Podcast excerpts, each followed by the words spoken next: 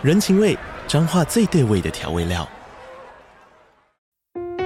人，你在这端，我在那端，各自忙碌又相互牵挂。情，街角的吵杂声传递温暖与思念。味，是从每一个转角飘出的乡愁。这里是彰化县政府 Podcast 节目《彰化早咖》，我是主持人内克。从彰化大小事各具特色到旅游攻略，透过轻松有趣的访谈，带着大家走进最在地的早咖。准备好了吗？彰化的故事，我们说给你听。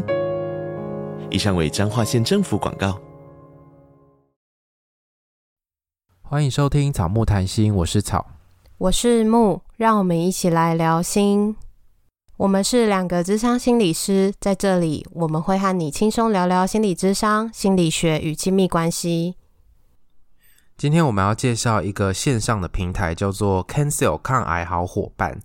那这个平台呢，它的工程师是二零一八年的时候，妈妈罹患癌症。那他在陪伴妈妈的过程当中，发现网络上其实有蛮多不实资讯的，而且，呃，每一个病患可能被分配到的照护啊或看诊的时间并不长，所以他们其实在过程中经历了很多彷徨无助的时刻。后来呢，就创办了这个 Cancel 抗癌好伙伴的平台。这个平台呢，来来找草木。试用，然后希望我们用完之后可以帮忙分享他们的这个平台，还有我们使用的心得，可以让大家知道有这个平台。如果在自己可能不幸离癌，或者是身边的人有需要的时候，可以把这个资讯提供给他们。他最近推出的功能叫做智慧管家的功能，这个功能就是可以在平台上面记录自己的身体数值啊，或者是你治疗的。过程还有相关的副作用，那病患的本人或是照顾者都可以使用。它会很像一个医疗日记的感觉，就是你把很多跟生病有关的事情都记录在上面。他们还有另外一个功能叫做 AI 智能医生，你可以透过这个功能在网站上面去找以前别人问过的问题。因为我们其实，在遇到癌症这种事情的时候，心里都是不免的会有非常非常多的疑问，比如说，诶，某一种治疗之后怎么照护啊？然后可不可以吃什么东西？能不能够打疫苗？那有没有什么样的副作用？是不是正常的？还是说这个其实是需要特别注意的？这种相关的问题，其实有时候我们要问医生会比较困难，或者是你可能也会觉得这个问题很小，你要问医生，可能你要去挂号，然后等那么久去问一个很小的问题，可是你生活上就会遇到，或者是你现在其实是比较急需要知道的问题，就可以用这个平台。那它的答案呢，都是由专业的医师以及营养师团队的回馈，所以其实就不用担心说，诶，会不会这些资讯可能里面掺杂有错误，或者是呃，有时候可能是未经医学证实的资讯。这个功能听众可以去订阅看看，因为它目前有三十天的免费试用，然后平台不会自动续订，所以大家可以去体验看看 AI 智能医生的这个功能。下一个功能是医师真人咨询的服务，那这个服务也是需要做订阅的，就遇到一些问题可以直接是跟医师去做讨论，然后医师可以提供客制化的解答。例如说你 Google 然后搜寻不到的东西，或者是你的问题，大部分的人可能比较没有遇到，你有有一些自己比较特殊的情况，这个时候就可以使用这个服务，跟医师一对一的做咨询。对，还记得我们刚刚提到智慧管家的功能吗？医师也可以针对你的这些身体的数值，或是你经历过的治疗，给你一些比较专业的评估跟建议。我在那个网络上有看到一些别人问过的问题啦，就是他们如果可以把自己的那个状况讲得比较具体跟清楚的话，医生给的建议其实也都蛮具体的。所以除了上面的功能之外，还有另外一个功能是故事卡，上面会有癌友分享他们自己的抗癌过程，然后他会分享他是什么时候发现罹患了什么癌症，那他看诊的医师看诊的经验，他身体经历过哪些事情，他用什么样的方式进行化疗跟治疗。那我觉得对大家来说，或许就会有一种不孤单的感觉，因为平常这些功能会很像是在可能 Facebook 的社群啊，第。卡或者是 PTT 的讨论版里面出现，但它是把所有的功能都汇整在这个网站上，然后大家就可以很明确知道，在这个网站上面都可以找到跟抗癌相关的功能。所以，如果听众有兴趣的话呢，都可以点击我们资讯栏的网址去做了解。如果你使用过这个平台之后，下面资讯栏还有一个回馈的问卷，那你可以透过这个回馈问卷让这个平台变得更好。所以也鼓励大家，如果你有逛过这个网站，有使用过它的功能，也可以帮我们填写一下问卷。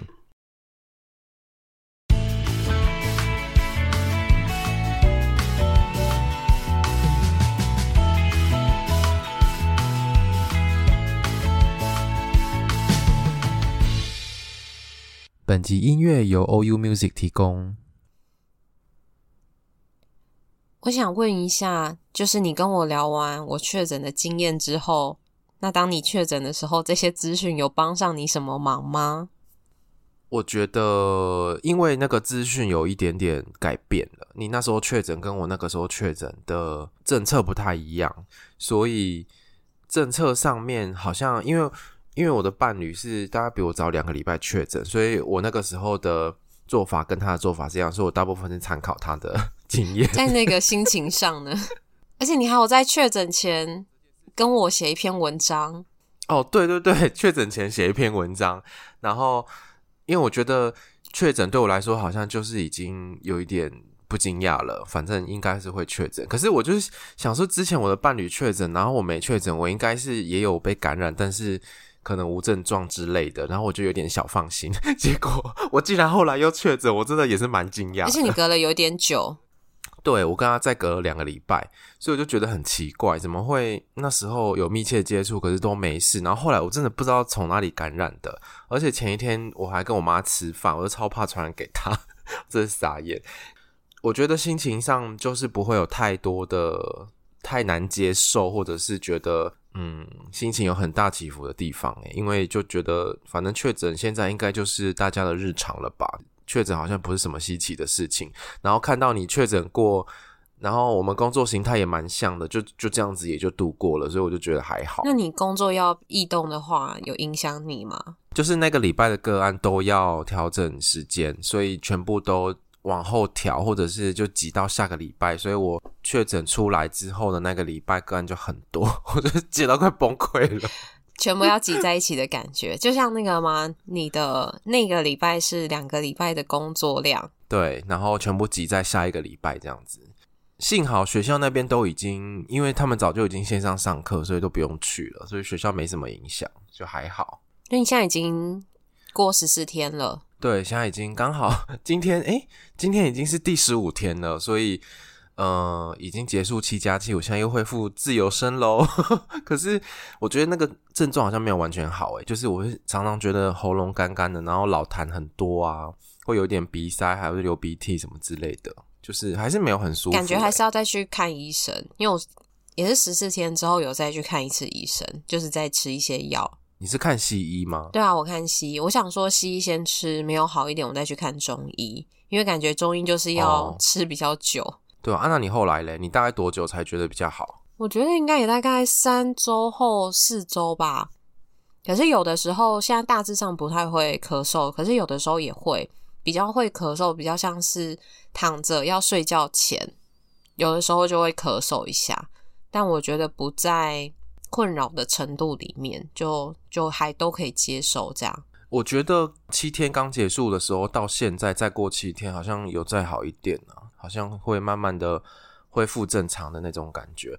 哎，可是我那个确诊时候的症状比你还惨。你发烧很多天？对，我大概发烧三到四天，然后前面前面两天都是高烧，都是大概接近三十九度的那种高烧。后面两天就开始慢慢转变成低烧，就大概都会三十七点五到三十八这中间，然后头都痛到不行。我跟 Erica 一样，头超痛。你可能打个喷嚏，然后头就是头痛欲裂。他说咳嗽什么，就是头都超级痛这样子。我的症状感觉可能比较轻一点。可是你那时候说喉咙有如刀割，然后我就很害怕。我想说会不会我再过两天之后，我的喉咙就会开始。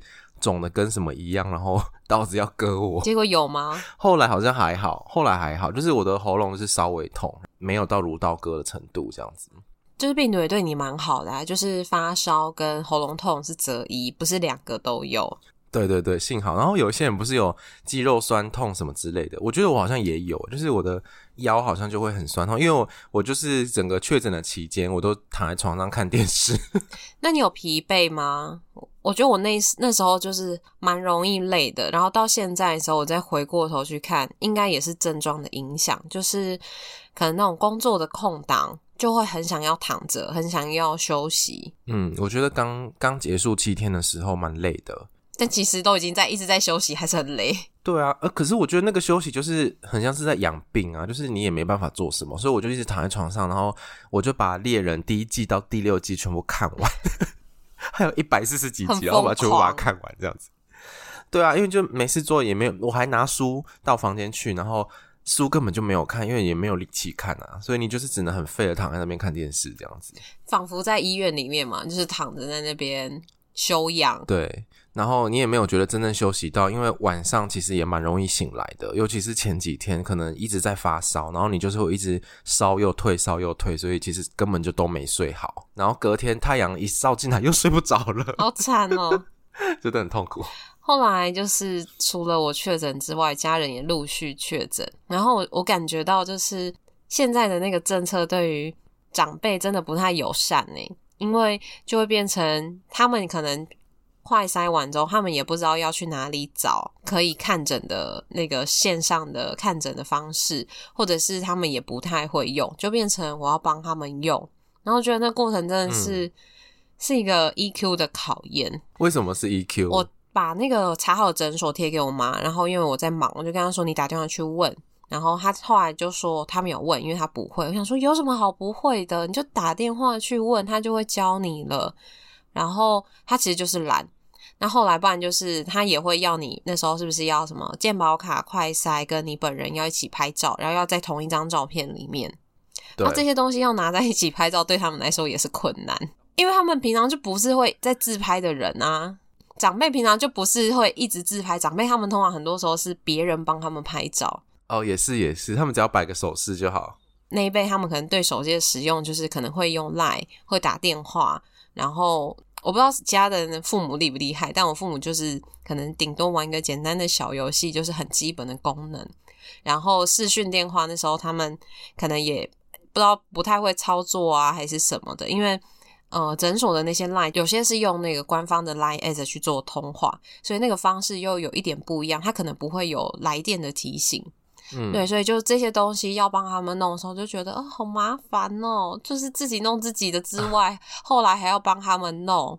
他们不是已经要隔离了吗？所以你也不能跟他们接触，就变成你要口述教他用，然后他们就一天到晚很想要跟你讲怎么用，或是拿给你用，然后你要把他们劝退回去。然后或者是说，oh. 他们就会想要离开房间到客厅，然后说要吃饭，你就叫他们回去。他就说：“那你以前 怎么撑过的？”我是说：“你不要以为别人中过就没事，诶，你就想要这样跑出来。偶尔会听，然后有的时候没有要听，他走出来的时候，我就把东西拿着上去，说我不要跟你们同一桌吃饭，我就走了。然后他们才说：“好啦好啦，我回去啦，我回去啦。” 是他们就是硬要出来，就是待在房间真的太无聊了，是不是？对，然后或者是说，我就觉得你竟然如果不想要在里面吃，你就不要吃那种汤汤水水会热的东西，因为那时候，诶，那时候是我爸帮我妈准备那种热的汤面，他就说在里面没有办法吃，可能因为在房间里面就是那种简易的小桌子，跟在餐桌吃又不一样。然后心想说，那你就不要吃这种东西呀。然后这周末又叫我。买小火锅回家，好，我就买回家。我想说应该是他会盛了拿给他进去里面吃，结果就是因为我拿回家之后，我就先去上楼洗手啊、换衣服什么的。然后一出来看到全部人都给我坐在客厅的时候，我就说：所以现在是怎样？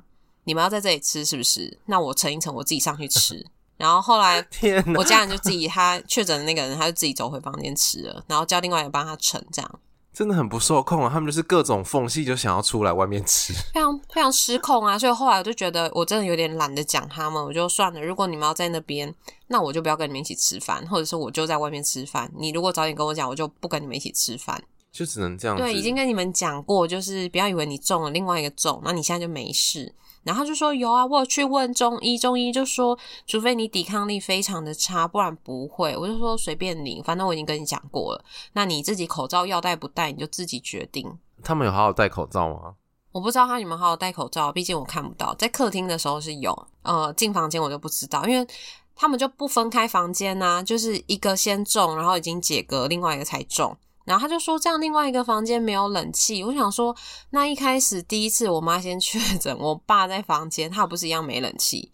那我妈确诊的时候，他就说不要，他们要睡同一间。我说随便你们，你们不听就算了。真的很失控哎、欸！我就每天回家看到他们，只要就怎样，我就是一把火啊！我就觉得这到底是怎样？你新闻在播，然后你都是播有声音，你都没有在听，就对了。所以他们之前有怕的要死吗？他们没有怕的要死啊！可是我就觉得说，那中了为什么你不要照政策？你们就是要分开房间。那你觉得你已经中过了，然后同一间房间没关系？对啊，那个其实就是可能会重复感染的啊。他们讲不听啊，然后就觉得很生气，心好累哦。对，真的。然后我都觉得哇，这样你们是弄到我哎。对啊，因为你其实已经又过一阵子了，所以说不定那个病毒株是不一样的。我就觉得说，就是都讲不听，然后我后来觉得算了，我已经告诉你，如果你真的不听，我也不想要去改变你，我就改变我自己，我就是不要跟你们吃饭，然后就是在外面吃。那你们想要怎么样就怎么样，你要你要什么东西我就准备。那多说什么，我讲了你不听，那就算了。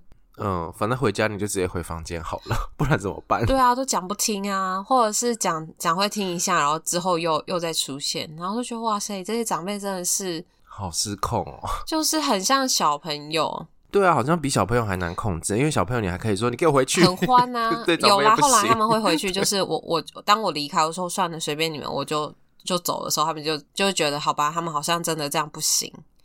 可是那时候前面你已经让人家是不舒服啦，就是你已经让我觉得说我在生气，或者是我觉得你们这样行为是不好的，你们才要改。对啊，就是一定要到最后这一步了，就是你说算了算了算了，你已经要放弃的时候，他们才要回去。真的，幸好已经两个人七天都结束了，我真的觉得是非常的累。嗯，哦，对了，有一件事情就是我在确诊的第第零天，诶，第一天的时候，然后。因为我们本来就是有约要见面嘛，跟那个三弟，跟美国俄阿真的三弟要见面，结果我在这这前一天就确诊，我真的傻爆眼哎！你真的很衰哎！对啊，我们本来想说那个三弟好不容易从美国回来，然后我们刚好有一个空档可以见面，而且我们时间超难巧的，就是我们那时候从什么时候五月就开始乔，然后就乔六月的时间，因为他要隔离七天，然后后面的七天。可能就也不能去餐厅啊，干嘛的？所以我们在想，那到底要怎么办？对，然后我们又在都是都在不同的县市，然后最后约在台南，结果我居然不能去，我真的很不爽哎。可是我觉得那个约的地点真的非常好，因为我们是约在那个台南的 Outlet，所以就是高铁出来之后，我们就是可以在那边待很久。所以我们那时候就是去，我那天真的是也是很累，因为我那天是十二点工作结束。然后我就从丰原杀到高铁站，然后大概四五十分钟的车程吧，我就到高铁站，然后我就去搭车。我到我十二点工作结束，我两点多就到台南了。天哪，这这也是蛮赶的。然后就在那边吃饭。对，我就跟三弟在那边吃饭，因为那时候他也是问说，哎，他他有前几天见面的朋友确诊，然后会不会担心？然后我就想说，应该还好吧。然后下午傍晚的时候，三弟跟木就。搭着计程车就跑到我家来，空投食物给我，我觉得很感动。这我们都送甜点，对。可是因为居隔期间要吃甜点，会觉得好像有点无理取闹嘛。就是说我想吃甜点，就是有点难叫别人再买，因为就觉得好像就只能吃正餐。对啊，就是你觉你解决正餐就已经蛮麻烦别人了，你就不好意思说，我可不可以吃个下午茶？想吃个甜的那个冰的什么东西，这样子不行啊。那你最满意的是什么？啊，你是说你们送来的东西吗？对啊，我们送了四样吧。我最喜欢柠檬塔。对，我觉得那个柠檬塔蛮好吃的，它是蛮酸的，可是你觉得还好？对，因为你那时候跟我说很酸，然后不太，然后我就觉得有点期待，因为我蛮喜欢吃柠檬塔的。结果我一吃就嗯，好像还好，没有到很酸。可是它不甜啊，有些是酸酸甜甜的。它有甜啊，我觉得它有甜诶、欸。啊。这样我跟三弟吃的跟你吃的不一样哎、欸，还是我不知道会不会冰了一天之后，因为我冰冷冻，不知道会不会冰了一天之后，它酸度会减低。哎、欸，有可能，因为我们吃的时候其实已经解冻有一点久了，因为我们是去吃饭完之后，我们就去美食街买饮料，然后就在那边聊天，就之后还坐在美食街聊天，我们也没什么去逛街，我们就是坐在美食街喝饮料，然后吃甜点。然后吃完甜点之后呢，又再去买甜点吃，因为我从台中带柠檬塔上去，然后下去，然后詹弟从高雄带那个他们家附近很好吃的甜点来，然后我们又在 Outlet 里面买了泡芙，所以我们 又是正餐吃完之后，就都一直坐在那边吃甜点。那你第一次见到三弟的感觉怎么样？我觉得他就是很像大学生，很青春，然后我们就真的，他听到应该很开心吧。我觉得跟 Podcast 见面都这样，就是都是一种我们好像已经认识很久，然后那个见面的聊天跟对话都不会是尴尬的，都很自在，然后都非常的流畅，仿佛我们就是很久没见的好朋友，但是我们才第一次见面。嗯，而且你最近不是还陆陆续续有跟美乐你还有 Liz 见面吗？我就是草木谈心的公关啊，都我会就会去找。其他人见面，就是我去台北或是我有去哪里的时候，就会找大家见面。然后美乐妮就说：“已经半年喽，你说今年要见面，那还剩下半年哦。”对，他上次还催我说：“哎、欸，二零二二已经过一半了哟。”对啊，我还我还见了他两次，然后我跟他合照的时候，还要把草的照片拿出来。对，我每次都有跟你们合照，觉得很好笑。对。那时候我我跟那个山地，我们就是在那个什么，在奥莱玩之后，我们就是在汤姆熊玩，就是玩了一下之后才去找你。我知道你们有说。对，好啦，总之就是很感谢你跟山地还特地送甜点过来，我觉得 很感动，就是很幸福诶，就是居隔的时候。有人特地从遥远的地方送东西来，然后你们那时候就搭计程车来，跟计程车司机说等一下，送完之后才。就是很闹啊，因为我们就是还到对面才能够看到楼上的他。对，然后我还跟你们讲说，就是那个这边很难叫计程车，所以你不要放那计程车走，要请他等一下。对，然后司司机就说：“哈，真的这么快耶？就是我们就是应该停留不到十分钟吧。”对啊，因为我们也没办法讲话，又那么远，然后我那时候就是喉咙很痛了，就是没有办法大声讲话，所以就只能这样子。这是一个很闹，很像就是你被隔离在饭店还是什么，然后要跟大家打招呼。对啊，很好笑。好，那个确诊就差不多这样子。这样你要难以启齿的事情要开始了是吗？也没有很难啊？我觉得还好啊。就是我们要进入下一趴了吗？好啊，因为想说你你感觉有点好像难以启齿的感觉。你现在在擤鼻涕吗？对啊，可是我有离麦克，我有离麦克风远一点。我想说，我现在要来那个播报你的擤鼻涕的声音，不用，可以到时候把它插播的是摸擤鼻涕的声音，到时候请把它剪掉。那我怕大家听了会不舒服。对啊，那个声音会比较刺耳一点。对啊，或者是说在听的时候听到那种打喷嚏啊、咳嗽什么声音，我怕听听起来会觉得不舒服。然后我们有一件最重要的事情要跟大家说。没错，草木要放暑假喽。没错，我们决定要先放一段长假，因为我们觉得就是最近的两个人都是在一个很没有动力吗？我觉得有诶、欸，就是我觉得那个节目好像进行到一个瓶颈了，就是。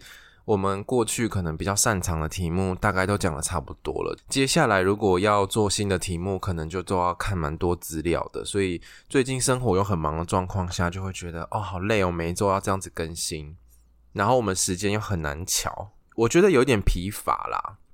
我觉得好像就是要想题目，然后想完题目，好不容易想到了，然后要准备，然后要准备就觉得好像有一点累，然后就先算了，然后就一直在这个循环里面。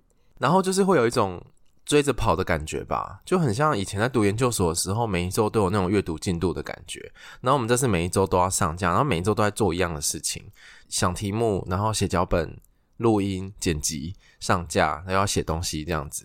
就是一直日复一日的循环着，然后等到有一天我们那个库存都差不多用尽，又约不出时间的时候，我们就会很想自暴自弃。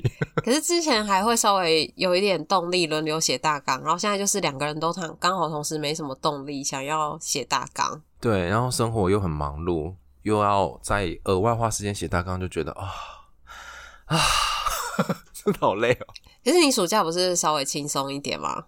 对啊，可是我觉得暑假。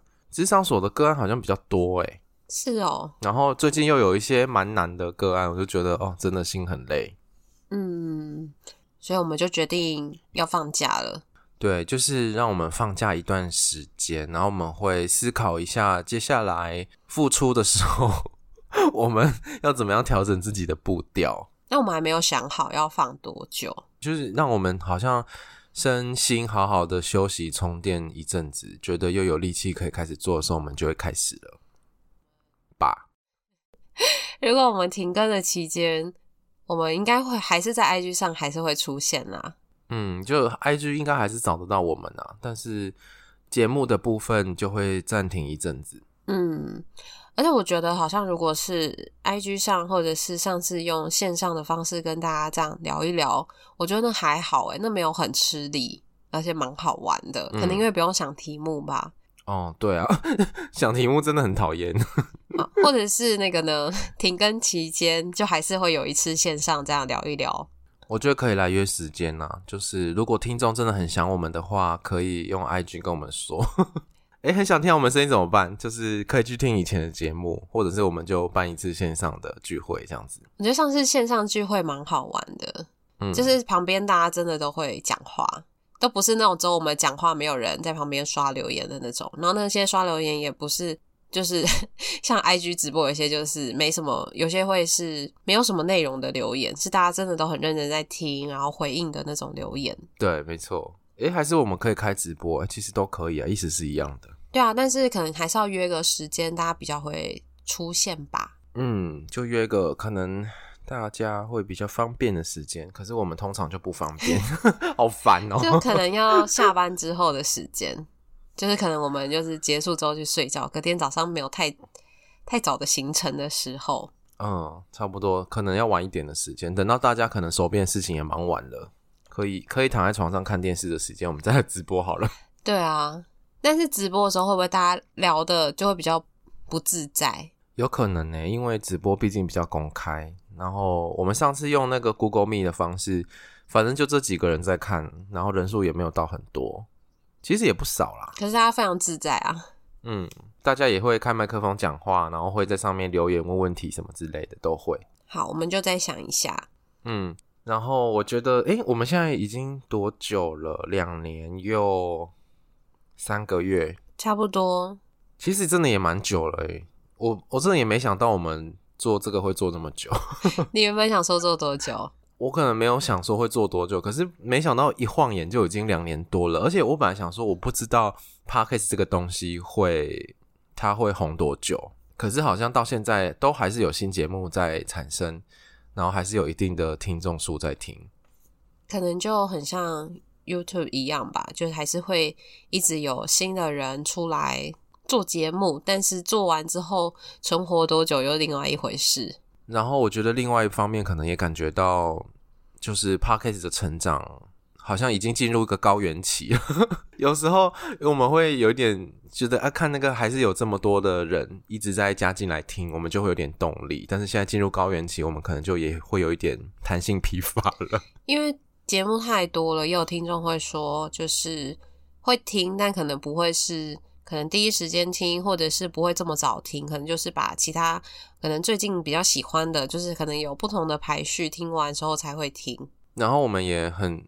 几乎是不太会上榜了，对不对？好像已经很久没有了。那件事情我已经就是后来就没有再看了。对我也没有再看了。可是偶尔看一下，好像真的就是不会上榜，因为前面真的太多太多厉害的节目了。我们这种 小型的节目实在是挤不上去，嗯，无法竞争这样子。没错，但是也没关系啦。我们有一群人一直一直有在听。上次那个那个恋爱信箱。已经过很久的恋爱信箱，终于轮到他了。然后他后来跟我们讲，他有还有在听，就觉得超感动。对啊，大概又过了多久？20, 可能一年半的吧。他是二零二零的投稿，对，就过了一年半，好可怕哦。结果他的恋爱信箱就是上了之后，他就不会再听了，因为他就是要等他的什么时候上，然后上完了，好，我的目标已经结束了，我就不听了。啊，他有他有这样讲，没有啦，那是我说的啦，我自己我自己乱说，哦、就是会一直听，是因为我要等我的什么时候会出现，就像是可能你要 呃什么写信，然后要干嘛，要人家念出来的时候，你就会一直锁定，你要一直等到你的什么时候会出现，然后出现完之后，好像呃心里的那个结就结束了嘛，或是心中的石头就放下了。哎、欸，那他等我们一年半也是很感人呢。没有啦，他应该不会这样，那是我自己。